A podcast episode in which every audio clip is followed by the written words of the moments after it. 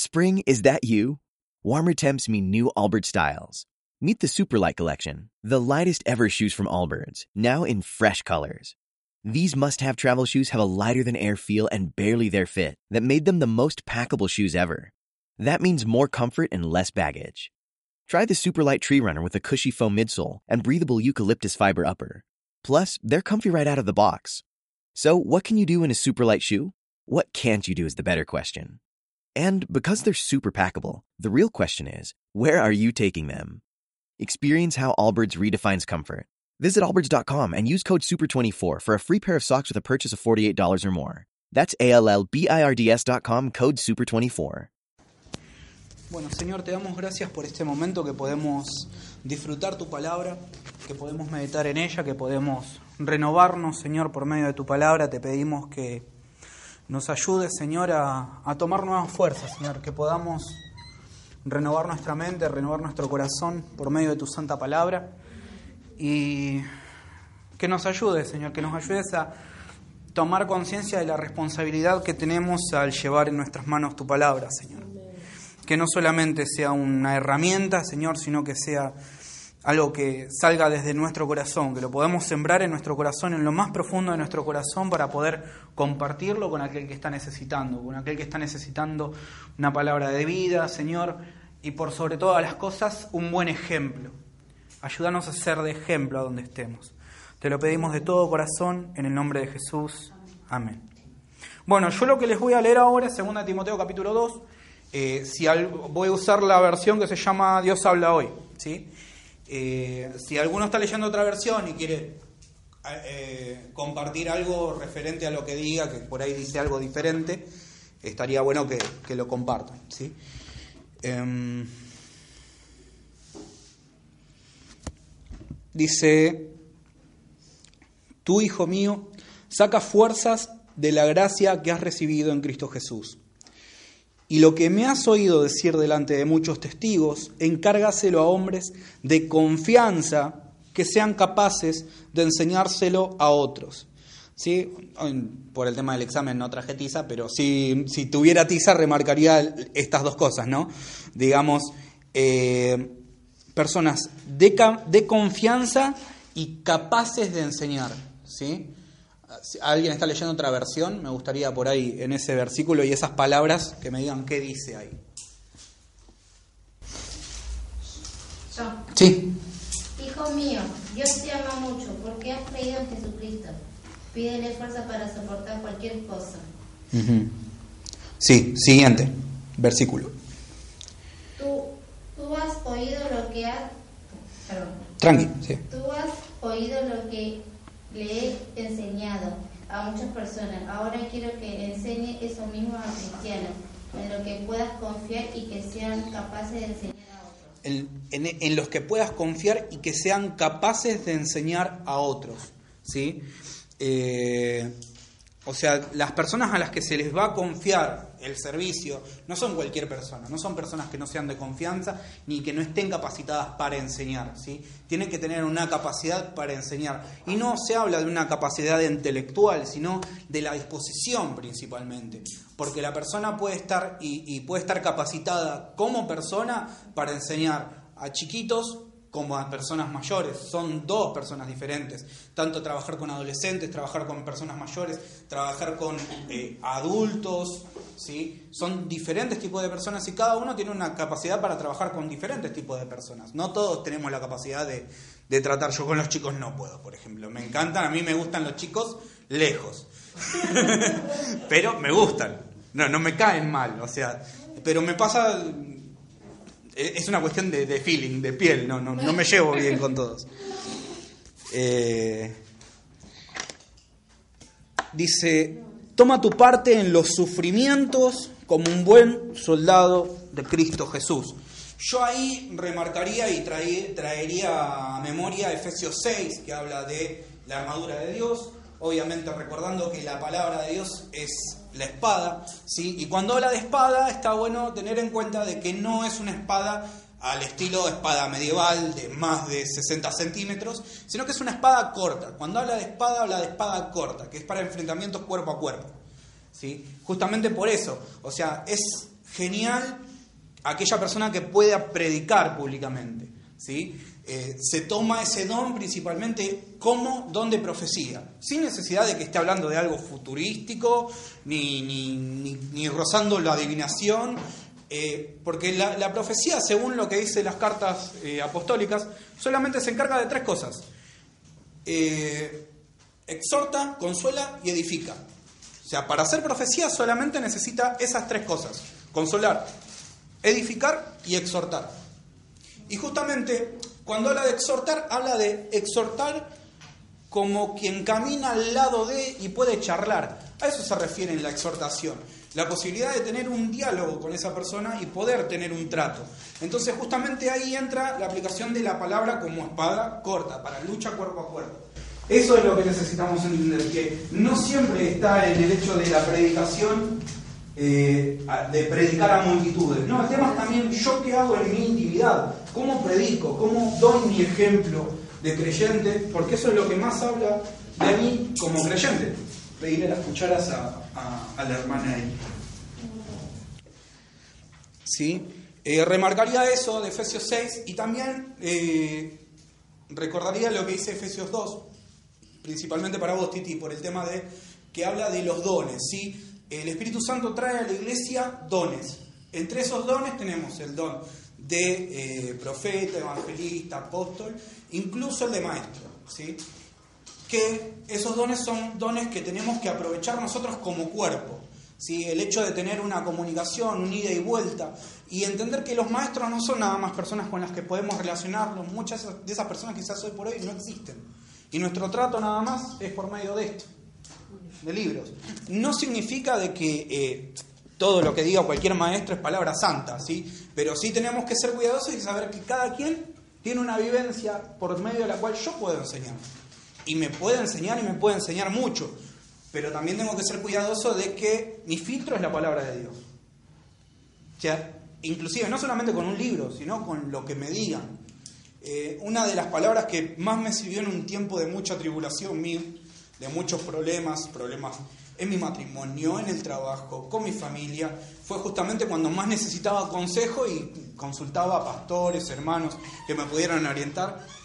Y justamente la palabra que más justa me vino fue de un hermano pastor que me dijo, Cristian, eh, de lo que leas y de lo que escuches, a veces, eh, o sea, me dice, Toma lo bueno y descarta lo malo. Y a veces lo malo es casi todo. Entonces, sé muy cuidadoso. Con sí, sé cuidadoso, pero salí del miedo tradicional a no, no hables con otras personas porque te van a confundir más. No, porque cuando yo voy a la palabra me dice otra cosa. Me dice que en la multitud de consejos está la sabiduría. Entonces yo no tengo que tener miedo al consejo del otro si yo estoy parado en la palabra. Si no estoy parado en la palabra, sí, me puedo llegar a confundir, pero hay momentos en los que tengo que pensar y pensar mucho y tengo que preguntar y saber a quién preguntarle. También en otras versiones dice, de ese mismo versículo de Proverbios, en la multitud de consejeros está la sabiduría. No nos olvidemos que Proverbios es escrito por un rey, el rey Salomón, y que no le va a pedir consejo a cualquier salame, hablando en criollo. ¿sí? Entonces, ser consciente a quién le pido consejo. Pero si mi filtro no es la palabra de Dios, puedo recibir cualquier consejo que no sea útil para mí. Pero muchas veces cuando me están diciendo algo, por más que sea un hermano en base a sus experiencias, si yo sé lo que dice la palabra, no me va a convencer así nomás. Eso ténganlo por seguro. Eh, por eso la necesidad de poder disfrutar y poder compartir los dones que Dios nos da. El hecho de poder estar acompañado por un pastor, un pastor que me acompañe, porque el pastor nada más no es pastor por el hecho de su predicación. En realidad, el don más relacionado con la predicación es el de profecía. O sea, normalmente se dice que vamos a hablar en sentido profético de algo, pero en realidad cada vez que se predica se está hablando en sentido profético. Porque el fin de la predicación es consolar, edificar ¿sí? y exhortar. Eh, entonces, siempre está eso presente pero la actitud pastoral quizás es a veces más difícil de encontrar. Uno a veces, quizás cuando entra en el instituto, dice, bueno, faltan maestros, tenemos que prepararnos porque faltan maestros. En realidad, principalmente lo que llama la atención Pablo, si no me equivoco, es, es, en Corintios, no me acuerdo si en primera o segunda. Creo que es en primera, porque dice, eh, conforme a lo, a lo sacrificado de los ídolos, todos tenemos conocimiento, pero sabemos que el conocimiento envanece. ¿sí? No es lo que falta conocimiento. O sea, lo vemos en nuestra sociedad. Antes el problema era, eh, en la Edad Media faltaba Dios, digamos, en la sociedad. Entonces trataban de meter a Dios, no dejó de haber problemas. Después estamos en la época moderna y dicen lo que falta es conocimiento, la gente es muy ignorante. Y metemos conocimiento y sigue habiendo problemas. ¿Por qué? Porque no es el problema del conocimiento, no es el problema la falta de Dios, sino principalmente la falta de amor. Y justamente si yo no enseño por medio del amor, va a ser peligroso también, inclusive va a ser peligroso. Por eso dice eso Pablo. Eh, y tenemos que ver también eso, la necesidad de una actitud pastoral. Todos tenemos que buscar esa actitud pastoral, tengamos el llamado o no. Porque Jesús mismo nos dice, sed imitadores de mí. No, eso dice Pablo, sed imitadores de mí así como yo de Cristo. Sí, Jesús nos manda también a ser imitadores de Él. Entonces, si Él es el buen pastor, nosotros tenemos que tener esa actitud pastoral. Eso lo vemos en Mateo 18. ¿sí? Ah, estoy repasando algunas cosas que, fuimos viendo. ¿sí?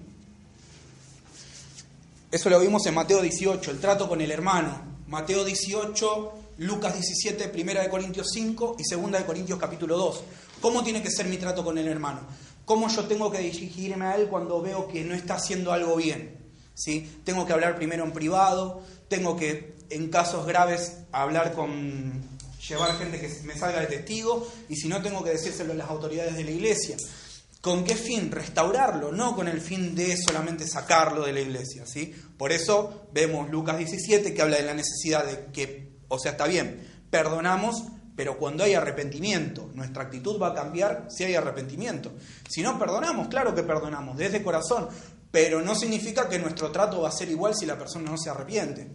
Es como decir, bueno, o sea, estoy teniendo problemas con mi vecino, mi vecino hace ruidos molestos. Eh, está bien, yo lo perdono, yo ya hablé con él, estoy esperando que recapacite y no, no pasa nada. Pero si sigue haciendo ruidos molestos en día de semana, a la noche, yo puedo ir a hacerle una denuncia. ¿Por qué? Porque la ley me lo permite. Eh, no significa que no lo perdone, pero si no hay un cambio de actitud de él, yo también tengo que tener una reacción. Eso lo vemos en un versículo paralelo de lo que vemos en Mateo 18, en Lucas 17. Y en Primera de Corintios 5 vemos un caso ya de algo mucho más complicado, algo que ahí vemos cuándo se aplica el sacar a alguien de la iglesia, ¿sí? que es cuando la persona está haciendo algo ya ilegal. O sea, ilegal era tanto ilegal en la sociedad de aquel tiempo como inmoral para la iglesia misma. ¿sí? Y eso no, que, no termina en Primera de Corintios porque vemos que el caso se vuelve a tocar en Segunda de Corintios capítulo 2. En Segunda de Corintios capítulo 2 se pide que a esa persona que fue corregida la vayan a buscar porque esa persona se arrepintió de esa actitud que tuvo. ¿sí? Estoy haciendo un paneo de cosas que estuvimos viendo en las clases anteriores. ¿sí? Eh, y ahora retomamos con Segunda de Timoteo capítulo 2. Dice Toma tu parte en los sufrimientos como un buen soldado de Cristo Jesús. Ningún soldado en servicio activo se enreda en los asuntos de la vida civil porque tiene que agradar a su superior. De la misma manera, el deportista no puede recibir el premio si no compite conforme a las reglas del juego. El que trabaja en el campo tiene derecho a ser el primero en recibir parte de la cosecha. Bueno, acá nos dio tres ejemplos, eh, Pablo. Primero ejemplo, ¿cuál fue? El de qué persona, de qué personaje. ¿El? El soldado. Segundo ejemplo. El que lucha como atleta. El atleta. ¿Y el tercero? El labrador. labrador. Vemos tres ejemplos que nos da. ¿sí? Y en base a eso, obviamente, vamos a tener siempre temas que tratar, tanto del labrador, del hecho de sembrar, de cosechar. Eso es algo que todos somos conscientes de luchar como atleta, de perseverar. Son ejemplos que tenemos que tener presentes en nuestra vida. ¿sí? eh, y hablamos también de, del soldado, ¿sí? como de la armadura de la fe en Efesios 6. Dice, piensa en esto que te digo y el Señor te lo hará comprender todo. Acuérdate de Jesucristo que resucitó y que era descendiente del rey David. Este es el Evangelio que predico. Y por este Evangelio soporto sufrimientos, incluso el estar encadenado como un criminal. Pero la palabra de Dios no está encadenada. Por eso lo soporto todo en bien de los que Dios ha escogido, para que también ellos alcancen la salvación gloriosa y eterna en Cristo Jesús. Esto es muy, muy cierto. Si morimos con Él, también viviremos con Él. Si sufrimos, tendremos parte en su reino. Si le negamos, también Él nos negará. Si no somos fieles, Él sigue siendo fiel porque no puede negarse a sí mismo. Recuérdales esto y encárgales delante de Dios que dejen de discutir por cuestiones de palabras. Estas discusiones no sirven para nada y, los que, y lo que hacen es perjudicar a quienes las escuchan. ¿sí? Por eso, siempre cuando empezamos y empezamos con la materia hermenéutica, tenemos la tarea de resumen bíblico, pero yo les digo, antes de empezar con Génesis y antes de empezar con la materia, empiecen con un resumen de la carta de Santiago. ¿sí? Porque Santiago es, digamos, es casi como el paralelo de Job en el Nuevo Testamento. ¿sí? En el Nuevo Testamento, Santiago es históricamente la primera carta en ser escrita. ¿sí? Y es muy interesante tener en cuenta esto, ¿por qué? Porque nos habla justamente de dominar la lengua, de ser conscientes qué tanto daño hacemos con la lengua y que lo importante es principalmente dentro de Cristo nuestras acciones. ¿sí? El versículo que resumiría de cierta manera Santiago es, sed hacedores, no solamente oidores. ¿Sí? Ese es el, cómo, podríamos resumir Santiago. Y nos llama a eso, está hablando plenamente, este capítulo habla del servicio. Y cuando habla de servicio, como tarea les digo, para ustedes, personal, busquen cuántas veces está la palabra sufrimiento en ese capítulo.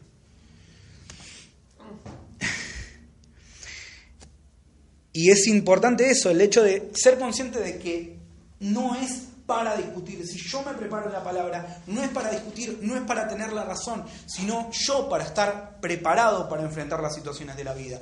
Para estar preparado principalmente para el otro, para ayudar al otro, para servir al otro. No para discutir, no para tener la razón. ¿sí? Porque cada quien, si bien vemos la materia hermenéutica, si bien buscamos interpretar bien, cada uno como persona, como individuo, tenemos un contexto diferente.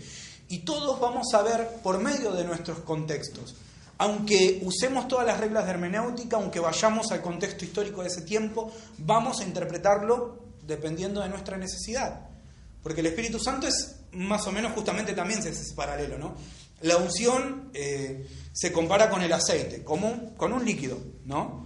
O sea, lo vemos en el Antiguo Testamento que se ungía y eso era símbolo también del Espíritu Santo, el aceite vemos que el aceite, como el agua, es un líquido que en lo que lo pongamos toma la forma del objeto. ¿sí? Si yo lo pongo en una botella, va a tomar la forma de la botella. Y justamente el trabajo del Espíritu Santo es eso. El vacío que nosotros tenemos, Él lo llena. ¿sí? Pero lo va a llenar con la forma que yo estoy necesitando que se llene. Con la forma de ese hueco. Así va a llenar el Espíritu Santo. Entonces, yo voy a tener mi testimonio, pero mi testimonio de vida no va a ser igual al de ninguno de ustedes. Así como el de ustedes no va a ser igual al mío ni a ninguno de los que está acá. Entonces seamos conscientes que yo puedo aconsejar desde mi vivencia, pero principalmente tengo que llevar a las personas a la palabra, porque no significa que Dios va a trabajar con esa persona igual que trabajó conmigo. Hay personas que, eh, si no lo conocen, eh, les recomiendo ver el testimonio de Brian Head, en inglés Head de cabeza, Welch. Brian Head Welch fue, eh, fue no, es guitarrista de la banda Korn. ¿sí? Él cuando se convirtió dejó de un día para el otro las drogas. ¿sí? O sea, Dios trabajó en una manera de él que él dejó las drogas.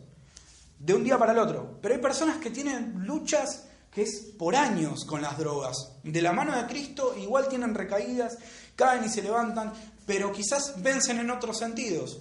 Y conozco casos así.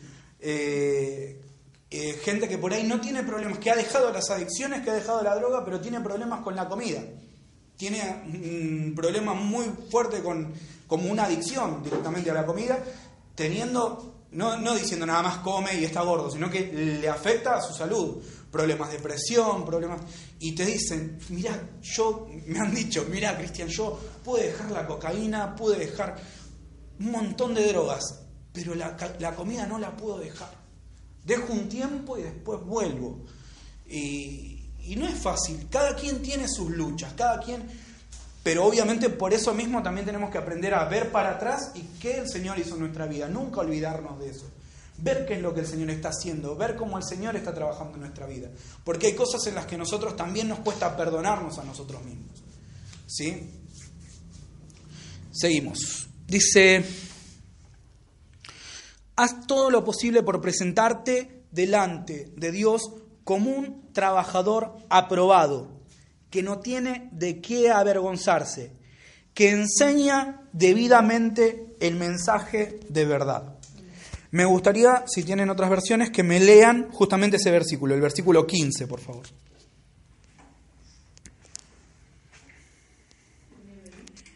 Eh, sí, el que tengas. Esfuérzate por presentarte a Dios aprobado, como obrero que no tiene de qué avergonzarse, que interpreta rectamente la palabra de Dios. Que interpreta rectamente. O sea, tenemos que buscar justamente eso, interpretar de la mejor manera la escritura. No interpretar según mi vivencia, sí, siempre lo voy a hacer según mi vivencia, pero tengo que evitar justamente torcer el significado de la escritura. ¿Quién, eh, ¿Qué personaje nos da el mejor ejemplo de, eh, de, de, hacer ese uso, ese mal uso de la palabra? De no usar la palabra correctamente. ¿Eh? No. Lo vimos hace muy poquitas clases. Ejemplo, creo que era Génesis 3 y Mateo 4. Aparece el mismo personaje en ese. ¿Eh? La serpiente. La serpiente, sí. Satanás. Justamente, ¿qué hace él? ¿Qué, ¿Qué, trato tiene con la palabra? Él puede usarlo, o sea, no sabemos si puede o no puede usarlo, pero cuando vemos que usa la palabra, ¿cómo la usa? No la usa bien, no la usa de una manera recta, sino que él, como dice Pedro, ¿no? Tengan cuidado con esas personas que, ¿qué hacen con la palabra? Que tuercen la palabra. Justamente muchos dicen sí, porque el diablo conoce. ¿Para qué vas a estudiar la palabra si el diablo conoce mejor la palabra que nosotros y no deja de ser quien es? Sí, pero por más de que la conozca, no significa que la puede usar de la mejor manera. No significa que la use rectamente. Entonces, para evitar justamente el mismo, eh, el mismo error que Satanás, tenemos que conocerla lo mejor posible y buscar interpretarla lo mejor posible. ¿Por qué? Porque podemos también muchas veces, y pasa mucho, por eso tanta creación de tantas sectas que malinterpretan las escrituras y pasa lo que pasa, ¿no? Eh, entonces ser consciente de eso, ¿no? Dice... Otras versiones, a ver, Biblia textual. 2.15. Sí. Haz todo lo posible por ganarte la aprobación de Dios, así Dios te aprobará como un trabajador que no tiene de qué avergonzarse, Sí. que enseña correctamente el mensaje verdadero. que enseña correctamente. Obrero de que no tiene de qué avergonzarse. Biblia textual es una de las eh, versiones, es como, digamos, la Reina Valera actual. ¿sí? La Reina Valera actual más o menos se asemeja mucho a lo que es la Biblia textual, traduce de una manera lo más textual posible. ¿sí? Dice eh, que no tiene, un obrero aprobado que no tiene que avergonzarse, que traza correctamente la palabra de verdad. Cuando dice traza o que usa rectamente, se usa la palabra en griego que significa trazar surcos, ¿sí? como quien está arando, a eso se refiere. Y busca hacer una línea lo más recta posible. ¿Por qué? Porque nosotros sabemos que usamos como si fuera casi un bisturí la espada, la palabra de Dios. Y muchas veces nosotros tra trabajamos con corazones. Entonces es el mayor peligro que cometemos de usar la palabra mal, trabajando con un corazón, si fuera un, como si fuera un bisturí. Si nosotros nos desviamos un milímetro, podemos cortar una arteria y a la persona la matamos. Y hay un montón de personas lastimadas por el mal uso de la palabra. Entonces, ser conscientes de eso, la mayor importancia de, de, la buena interpretación no es ganar discusiones. Uno lo que más tiene que aprender es eso, no buscar ganar discusiones, sino interpretar para qué, para yo ser de ejemplo, ¿sí? Justamente como dice al principio, ¿no? Que, que busque personas que sean como de confianza, Aparte de que estén preparadas para enseñar, sí, pero primeramente que sean de confianza. Y la confianza se muestra por los hechos, no por otra cosa. Dice, pero evita profanas y vanas palabrerías, porque producirán más crecimiento de la impiedad. Y la palabra de ellos carcomerá como gangrena, de los cuales son Himeneo y Fileto, que se desviaron de la verdad diciendo que ya hubo resurrección y trastornan la fe de algunos. Sin embargo, el fundamento de Dios se mantiene firme, teniendo este sello. Conoció el Señor a los que son suyos y apártense de iniquidad todo el que pronuncia el nombre del Señor. Pero en una casa grande no solo hay vasos de oro y de plata, sino también de madera y de barro, unos ciertamente para usos honrosos y otros para uso común. Así que si alguno se limpia estas cosas, será un vaso de honra, santificado, útil para su amo, preparado para toda buena obra. ¿Sí? es muy parecido a lo que nos pasó hoy con el tema de las tazas. O sea, normalmente no tenemos las tazas de vidrio. ¿sí? Yo usé taza de vidrio y en algunos casos, o de porcelana o de cerámica, porque no encontré las de plástico. ¿Sí? Dice, son para usos viles, en algunos, o sea, son para usos comunes, uso diario. O sea, yo no me voy a poner esta camisa para cuando tengo que trabajar con cemento, por ejemplo. Si tengo que hacer un reboque, no me voy a poner esto o haga lo que haga, lo que me vaya a ensuciar, no la voy a usar. No solamente porque es una camisa que me la regalaron y me gusta mucho, eh, sino porque sería una lástima, o sea, un desperdicio. Eh, entonces, ser consciente de que si yo me limpio de las cosas que hacen daño, el Señor me va a usar para lo mejor. Justamente por eso, ¿qué necesidad tengo de prepararme? Y para que si yo me preparo, el Señor más me va a poder usar más voy a poder ser usado. Yo siempre les digo, o sea, yo tengo la facilidad de desenvolverme en este ambiente, en el ambiente de iglesia, en el ambiente de clase, pero si yo voy a lo que es el día a día, yo la verdad soy una persona bastante tímida, por así decirlo. No, no me sé desenvolver bien con la gente, me cuesta. Es algo que para mí me cuesta. Eh, no soy una persona que, digamos, puedo ir a evangelizar en una plaza, tomar el megáfono, no. Paso, gracias. Eh, pero eso no quita de que ese es el evangelismo, uno dice evangelista y uno se imagina eso. Eh, pero no significa que yo no haga trabajo evangelista, o sea, con clientes míos, cuando entro en confianza, les comparto versículos bíblicos por mensaje de texto, eso me ha llevado a, a entregar personas a Cristo inclusive, con algo mínimo, o sea, un esfuerzo mínimo dentro de mi posibilidad y de mi carácter, de mi forma de ser. Eh, no tener miedo a, entablar una relación por medio de, un chat de Facebook, de, un mensaje de texto. ¿Por qué? Porque yo sé que con la preparación que el Señor me ha dado, yo puedo llevar a una persona a Cristo, puedo hablarle a una persona de Cristo en cualquier situación en la que esté.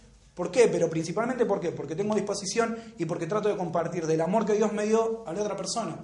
Pero para eso necesito estar preparado, necesito conocer las diferentes personas, las diferentes personalidades, los diferentes tipos de enfermedades que sufren las personas, diferentes tipos de depresión, saber cómo tratar a esas personas, cómo escucharlas. Uno de los casos que vimos, que vamos a volver a ver probablemente en, unas clases, va a ser Job. ¿Sí? Cuando retomemos síntesis bíblica, vamos a ver, eh, antes de continuar con profetas, vamos a ver los libros eh, poéticos. Entonces vamos a ver un paneo de vuelta de Job junto con Salmos. Eh, seguramente Salmos nos llevará una clase entera y después veremos los escritos de Salomón, seguramente en una sola clase, en menos de un mes no lo tenemos que ver. Pero vemos eso, ¿sí? O sea, la actitud de los amigos de Job fue al principio la más correcta. Verlo sufriendo, acompañarlos, acompañarlo a él sin decir una palabra durante una semana entera. ¿Sí? Y después el error de empezar a hablarle, empezar a juzgarlo, empezar a criticarlo y empezar a lastimarlo. Y no soportar lo que él, lo que él tenía para decir. Y eso es un ejemplo para nosotros, ¿sí? de algo que no hay que hacer. O sea, eh, siempre las personas nos dan ejemplos, buenos o malos. Dice después en el verso 22, huye de las pasiones juveniles, sigue en pos de la justicia, la fe, el amor, la paz con los que de corazón puro invocan al Señor. Pero evita las controversias necias e insensatas, sabiendo que engendran contiendas. Verso 23. Verso 23. Quiero ver qué dicen otras versiones. No creo que sea Mm. Un, un siervo de Dios no debe andar peleando, más bien debe ser amable con todos, capaz de enseñar y no propenso a irritarse. ¿sí? En otra versión dice... Es difícil. Yo, gracias a Dios, lo he logrado con mucha paciencia y hay veces que te te amarga un poco, pero se puede, se puede. En el Señor te puedo decir que se puede. Es difícil. Pero justamente por eso dice, eh, quien se enrola ¿no? en el servicio, habla como de, milicia, ¿no? Eh, está, eh, no se enreda en las cosas de la vida. O sea, no se enreda en lo que, ay, ¿cómo decirlo de una manera delicada lo que dicen en el ejército? Mm tu hombría, ¿me entienden, no? Tu hombría, dejala colgadita afuera y entra. Claro. No sé si me entienden lo que les digo. Sí, o sea, tu voluntad al servicio del Señor queda a un lado. No significa que con eso no vas a sufrir, sino que vas a hacer la voluntad de Dios y va a ser lo mejor para vos. Y muchas veces eh, es más fácil el hecho de decir, me enojo con esa persona, salgo de lo que es Mateo 18, ¿no? El Señor me dice, ves a esa persona en pecado, sea quien sea, habla con esa persona en privado, vos. No es cuestión de ir a decírselo al pastor, porque el pastor también tiene sus problemas y no sería como casi una actitud de iniciar un chisme a veces. O sea, en vez de hablar con esa persona el problema que tenés, no, lo hablas con el otro. Entonces así se empieza el chisme. El Señor corrige totalmente eso y te dice, habla en privado con esa persona. ¿Cómo llevo eso yo a, la, a mi vida? Eh, tengo un problema con mi hijo, por ejemplo, ¿no? Y yo me enojo y lo reto delante de todos. Yo lo que estoy haciendo es tener una actitud de venganza. ¿Por qué? Porque lo estoy avergonzando y no va a reflexionar en lo que está haciendo, sino que se va a enojar más. Entonces yo tengo que aprender a aplicar justamente la palabra ahí en ese, en ese aspecto. Vení querido, vamos a hablar. Y hablamos tranquilitos y hablamos del tema. Ya cuando él no escucha, sí, puedo hablar delante de otras personas, pero no abusar de eso. Yo tengo que tratar de solucionar el problema siempre primero en privado. En privado, con palabras y con las personas adelante. Eviten eh, malos entendidos virtuales por Facebook, por mensaje de texto, porque es como más fácil se malentienden las cosas y detrás de un teclado todos somos revolucionarios. Entonces, muchas veces no conviene hablar de esa manera. Mejor uno no se metan o no se enganchen en, como dice ahí Pablo, en las pasiones juveniles. No dejes que te suba eh, la indiada, la tanada, porque no llegas a nada. ¿Sí? O sea, tratemos justamente de evitar eso. ¿Por qué? Porque estamos al servicio de un amo. Por eso Jesucristo es Señor. ¿Sí? Eso lo van a ver en específico en el libro del discípulo de Ortiz. ¿Sí? Eh, y los que pueden ir consiguiéndolo y ya hayan avanzado en las tareas que están haciendo, Vayan leyendo el libro del discípulo, que lo rinden y al rendirlo se les toma aprobada la materia discipulado. ¿sí? El discípulo de Juan Carlos Ortiz. Si no lo llegan a conseguir, yo creo que lo suelen traer acá en, en librería. Si no me lo piden, yo se los traigo. Si no tienen para comprarlo, me lo piden, se los mando por un documento de Word. ¿sí? Y habla mucho sobre Jesucristo Señor. ¿Señor de qué? ¿En qué sentido Señor? Señor como amo. ¿Sí? entendiendo que en todos, o sea, el Señor nos puso a todos como ministros de un nuevo pacto. Ministro no significa otra cosa que es siervo. Somos siervos de Él. Estamos a su servicio, no a nuestro servicio ni a hacer lo que nos parece. Esa es la parte más dura del Evangelio. Hágase tu voluntad, así en la tierra como en el cielo, ¿sí? Eh, y la parte de venga tu reino, ¿sí? O sea, Él es el rey, nosotros somos sus siervos. Entonces, nuestra voluntad queda afuera, ¿sí? Y queda su voluntad para nosotros que es lo mejor. No nos va a quitar personalidad, no teman eso jamás. El Señor, al estar a su servicio, entramos en su orden y al entrar en su orden, nuestra, nuestra voluntad, nuestra personalidad es restaurada a la personalidad que el Señor quiere de nosotros y busca de nosotros y con el fin que nos creó. No teman eso, no van a perder personalidad. No, creo que uno no pierde personalidad. El problema es cuando otros se quieren quitar la personalidad. Claro. Quieren amoldarte a eso, porque cada uno tiene su propia, no sé, manera de hablar y mientras esto esté acorde a lo que Dios pueda abrir, no sé.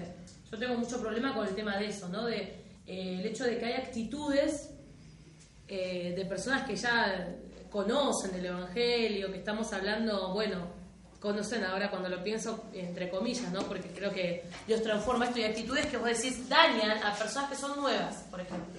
Claro. Por una actitud soberbia, por una actitud egoísta, y eso causa daño. Y yo lo he vivido, eh, porque tengo familia que, que, se ha apartado directamente por una actitud, eh, quizás eh, uno lo mira y vos decís, sí, qué chiquilín eso, pero hay personas que se duelen. Y después no vuelven más a la iglesia. Sí, sí. Y no las podés sacar de eso por una actitud justamente de este tipo. Que quizás no cuadre dentro de lo que uno llama pecado, pero escúchame, mirá cómo hablaste, mirá cómo te dirigís con soberbia, esas cosas eh, dañan. Mira, yo te recomiendo, va, les recomiendo a todos en realidad. Se llama Ojos, Escritura y Mente, ¿sí? Eh, lo pueden encontrar en YouTube, es una prédica de Dante Gebel, no sé si durará unos 40 minutos, como mucho. Dante Gebel no es muy santo de mi devoción, pero eh, tiene algunas cosas que me gustan. Tiene algunas, algunos mensajes que me gustan. Eh, pero uno de los mayores problemas es que cuando están en cacería de apóstatas, se ve mucho en Facebook, en algunos círculos, eh, entran un montón en la misma bolsa. Desde Cash Luna lo meten en la misma bolsa que Dante Gebel. Y eso es un problema, porque también uno tiene que aprender de todos. Yo no me gusta Cash Luna, no me gusta, por una cuestión personal, no solamente doctrinal, no me gusta, pero eso no quita de que creo que este año por lo menos tres o cuatro prédicas de él me escuché. Para ver qué dice, por qué eh, no estoy a favor, por qué, qué, es lo que tengo que no me gusta, que no encaja con la palabra. Y eso está bueno hacerlo, como ejercicio. Ahí vemos nuestras pasiones juveniles si están ahí a flor de piel o no. Eh, ojos, palabra y mente. Y justamente habla sobre mm, qué pasa cuando hay personas que están preparadas hasta de cierta manera para recibir el mensaje. Por eso habla de los odres nuevos y los odres viejos. Los odres son eh, unas eh, son las en ese tiempo eran las vejigas, ¿sí? O sea, la vejiga se usaba para hacer las botas, ¿sí? Que es de donde se tomaba agua o vino. ¿sí? Y como es cuero, ¿sí? recomendaba que si el vino es nuevo, que el cuero sea nuevo. ¿Por qué? Porque es flexible. Entonces, cuando el vino va fermentando, expande. Entonces no se va a romper. ¿Por qué? Porque el cuero es nuevo. Entonces no va a soportarlo. Pero si el odre es viejo, si el cuero es viejo, no va a ceder. Si yo le meto un, vino nuevo, o sea, va, es como mm, eh, no sé si alguna vez les pasó o vieron las botellas que revientan en los supermercados. ¿Sí? Que es porque tiene mucha presión de gas, eh, mayormente de las gaseosas, ¿sí? Eh, y la botella con el calor, al ser plástico, llega a un punto que no expande más y ¡tas! reventó. Bueno, justamente a eso se refiere. O sea, las personas que tienen la mente preparada por una cosa, el Señor va a buscar poner el vino que Él vea que va a resistir. Es como un cuidado paternal que tiene hacia la persona. Eh, sería bueno que fuera un vino nuevo para un odre nuevo, pero hay personas que no van a cambiar su mentalidad y uno tiene que aprender como hermano a tratarlos. Es difícil, pero es lo, a lo que nos manda el Señor, como Señor nuestro, justamente. Dice, porque un siervo del Señor no debe ser contencioso, sino amable con todos, aptos para enseñar, tolerante, que con mansedumbre corrija a los que se oponen, por si quizás Dios les conceda el arrepentimiento, eh, conducente al conocimiento pleno de la verdad, y vuelvan en sí y acepten del, lazo del diablo en que están cautivos a voluntad de él. Eh, voy a leer esta partecita en otra versión, que se llama Libro del Pueblo de Dios. No la usé mucho para este porque no hay algunas partes que no, no me gustan mucho como está traducida, pero esta parte sí. Dice... Y me, me encanta este, cómo está traducida. Es una traducción argentina. Dice, no cedas a los impulsos propios de la juventud y busca la justicia, la fe, el amor y la paz junto con todos los que invocan al Señor con un corazón puro. Evita las cuestiones estúpidas y carentes de sentido. Ya sabes que provocan serios altercados. Más clarito, échale agua. Libro del pueblo de Dios. Evita las cuestiones estúpidas y carentes de sentido. Eh, cuando vemos que algo es demasiado, O sea, demasiado, claro, Estamos para allá, no sé. Bueno, eh, no, pero es que eso sobra en realidad, o sea, la- las manías, las cuestiones de, eh, a mí me parece que yo soy así, ¿entendés? Y todos somos así, de alguna manera, en algún sentido. Eh, y justamente tenemos que evitar eso, o sea, el trato, sí, aceptar, tolerancia, tratar de enseñar a quien quiere aprender. Quien no quiere aprender, bueno, mala suerte, pero es justamente eso, estar preparado para enseñar a quien quiere aprender. Pero nuestras palabras eh, pueden enseñar, pero lo que en realidad arrastra y más enseña es nuestro ejemplo. ¿Sí? Dice, el que sirve al Señor no debe tomar parte en querellas. Por el contrario, tiene que ser amable con todos, apto para enseñar y paciente en las pruebas. Debe reprender con dulzura a los adversarios, teniendo en cuenta que Dios puede concederles la conversión y llevarlos al conocimiento de la verdad. Reprender con dulzura, haciéndolos reaccionar y librándolos de la trampa del demonio que los tiene cautivos al servicio de su voluntad. ¿Sí? Eh, a veces suena, bueno, está al servicio del demonio, al servicio de la voluntad del demonio, pero justamente eh, es la voluntad torcida de Dios, la voluntad del demonio. O sea, y muchas veces nuestra voluntad está más alineada a eso que a la voluntad del Señor. Por eso tenemos que ser conscientes y pacientes también con los otros. Porque por ahí es como dice Albert Einstein, ¿no? O sea, todos somos ignorantes. El tema es que cada uno ignora diferentes cosas. ¿Sí? Por eso, o sea, cada quien peca, todos pecamos. Nada más que pecamos en diferentes cosas. Entonces, tengo que aprender a ser tolerante con el pecado del otro. No tolerarlo en el sentido de no decírselo. Por eso hablamos de Mateo 18, y de hablar en privado y corregir al hermano en privado. Es algo que tenemos que hacer. Pero ¿cómo? Corregir ¿cómo? con dulzura. ¿sí? Corregir de una manera amable. Estar apto para enseñar me lleva a eso, a no nada más eh, estar ahí para discutir, para... Eso es el tema. Aprender a enseñar, aprender a ser eh, enseñable también. Ese es el centro de lo que es, para mí, la materia hermenéutica. ¿sí? Está genial el tema de las reglas. O sea, en el examen ahora se van a dar cuenta que a mí me interesa cómo aplican la interpretación, no las reglas. O sea, las reglas por ahí eh, vale un punto y medio, nada más. Pero cuando vamos a la aplicación, vale dos puntos y medio. O sea, si ustedes me saben explicar un, un tema, o sea, genial. Por ahí no me saben la regla, o sea, no saben la regla en específico cómo es, pero si la saben explicar y la saben aplicar, para mí es lo mejor que puede haber. Y eso sí, vale más que que me sepan la regla. No significa que si la desaprueban esa regla no la van a volver a rendir. Sí, tranquilos que la van a volver a rendir. Pero es más valioso para mí eso, que sepan aplicar la interpretación, que sepan ver los versículos paralelos, que sepan ver el contexto de- del capítulo, del versículo. Eso es lo más importante para mí. Waiting on a tax return? Hopefully it ends up in your hands. Fraudulent tax returns due to identity theft increased by 30% in 2023. If you're in a bind this tax season, LifeLock can help. Our US-based restoration specialists are experts dedicated to helping solve your identity theft issues. And all LifeLock plans are backed by the Million Dollar Protection Package. So we'll reimburse you up to the limits of your plan if you lose money due to identity theft. Help protect your information this tax season with LifeLock. Save up to 25% your first year at LifeLock.com slash aware.